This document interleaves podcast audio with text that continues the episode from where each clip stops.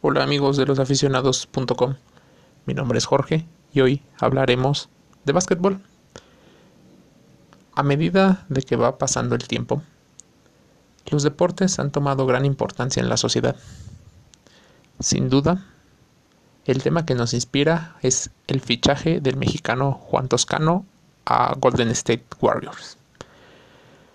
Con ese fichaje histórico, Juan Toscano se convierte en el quinto mexicano en jugar para algún equipo de la NBA, el mejor básquetbol probablemente del planeta.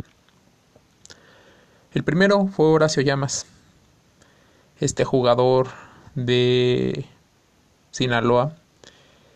Con sus 2,11 metros fue una revolución para el aficionado mexicano que vio culminar un sueño, un mexicano jugando en la NBA.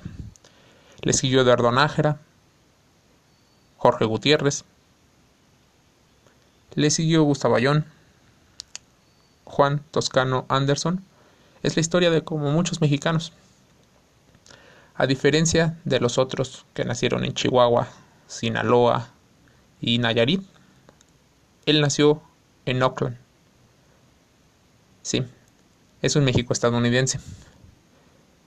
Su padre es mexicano, su madre es estadounidense. Ya representó a la selección mexicana de baloncesto. Así que en una posición de alero, Juan Toscano se convierte en el quinto mexicano. Con un minuto que pise una duela de NBA, ya habrá pasado a la historia. ¿Por qué en México no hay tantos basquetbolistas que pisan duelas NBA? Bueno, siendo aún el deporte, uno de los deportes más practicados a nivel estudiantil en México a todos los niveles, el básquetbol no había tenido una liga tan fuerte. Hasta ahora, probablemente con la liga de básquetbol profesional. Ya está en redes sociales, hay campeonatos, ya llevaron a capitanes, a Fuerza Regia, Soles de Mexicali y a diferentes equipos a representar a México en diferentes eventos internacionales. La liga está creciendo, la liga mexicana está teniendo un gran auge. Es Juan Toscano, jugó para Soles de Mexicali y Fuerza Regia. Se probó, como muchos mexicanos tienen que hacerlo. No todos lo logran, pero todos estos jugadores tienen una historia. Salen desde muy jóvenes a probar suerte. La mayoría a universidades estadounidenses, estudian una carrera universitaria becados. Recordemos que el deporte estadounidense no es un derecho, sino un privilegio. Entonces, tienen que ser buenos estudiantes, tienen que ser buenos atletas. Sin duda, Juan Toscano lo es. Después de batallar y tal vez de no firmar por Murcia en la Liga Española, de pasar algunas situaciones un tanto desapercibido en la Liga Mexicana, fue parte de esos 12 guerreros del preolímpico de básquetbol. Ese primer equipo que fue televisado en los últimos 30 años por diferentes cadenas de televisión privada y pública. Sí, Juan Toscano se convierte en un histórico mexicano de sangre michoacana. Un basquetbolista que con 1,96 metros aspira a ser una de las máximas figuras. Probablemente el que mejor le ha ido es a Eduardo Nájera. Después podría ser Gustavo Ayón y, bueno, sin tanta suerte, Jorge Gutiérrez y Horacio Llamas. ¿Qué esperamos de él?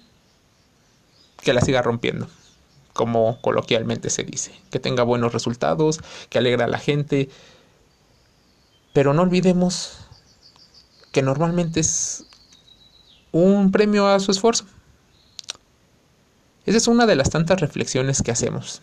Ya está el artículo en losaficionados-medio.com. Los-medio-aficionados.com. Suscríbete a nuestro canal de YouTube. Vuélvete fan en Facebook. estamos en Instagram, publicamos diferente contenido para que tú puedas enterarte de muchos eventos, incluso en calendario deportivo. Juan Toscano sin duda es una inspiración para el básquetbol nacional. Ese básquetbol que tendría que ponerlo como un símbolo, probablemente para que más y más jóvenes den lo mejor de sí. No abandonen sus sueños, sigan en la duela. Y tal vez un día lleguen a ser como él o mejor que él. ¿Por qué se necesitan símbolos como Juan? Porque para desarrollar un deporte se necesita primero que te guste.